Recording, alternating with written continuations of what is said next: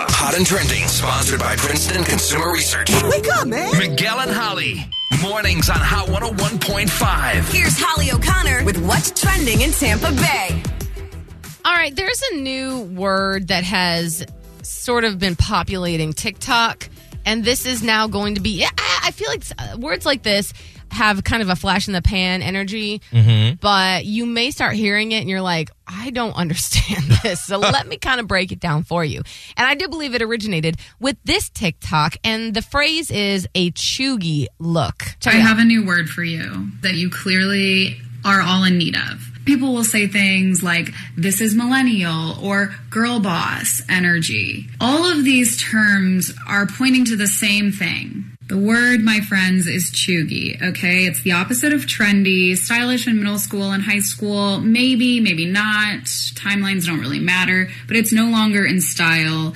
It's used when someone follows these out of date trends So following out of date trends, let me get I had I had to go on a deep dive and get more examples cuz I'm like I like examples. Right.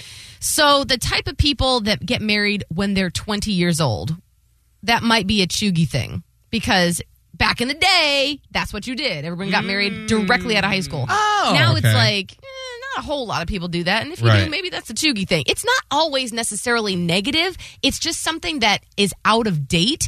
People tend to associate. I feel like a lot of millennial women my age are still throwing around girl boss, Mm. like that's like the ultimate, but that's not really in in fashion anymore to to say that girl boss like you can if you want to say that because Right. that provides a certain type of energy But it's chuggy. it's chuggy. So another one would be like someone that's trying too hard. Maybe um, they then this article that goes into it in the, in the New York Times said according to people who have embraced the word chuggy, the following things are considered chuggy: golden goose sneakers. Anything associated with barstool sports, the Gucci belts with the large double G logo. Yeah. Oh. If you are really into sneaker culture, that chevron pattern, you know what I'm talking about, where it's like uh, up, down, up, down the stripies. Yes. Like the chevron pattern.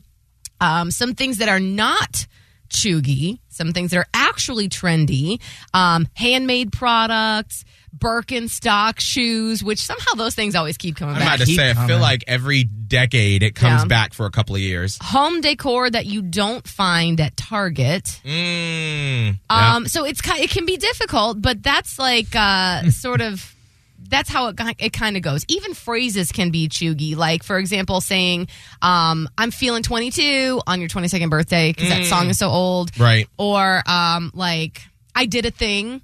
And Ah. then you cut your hair, Right. And- But you say I did a thing. That's chuggy because it's no longer. We're not saying that anymore. Okay, so like sort of vinyl records, I feel like would not be chuggy, Right. Because that's actually trending. Yes, Because it's it's people are loving it and buying it. it's, it's retro. It's back again. Not chuggy. Got it. So okay, chuggy, that let that be the word that you go forth and spread this week. I'm gonna use it all week.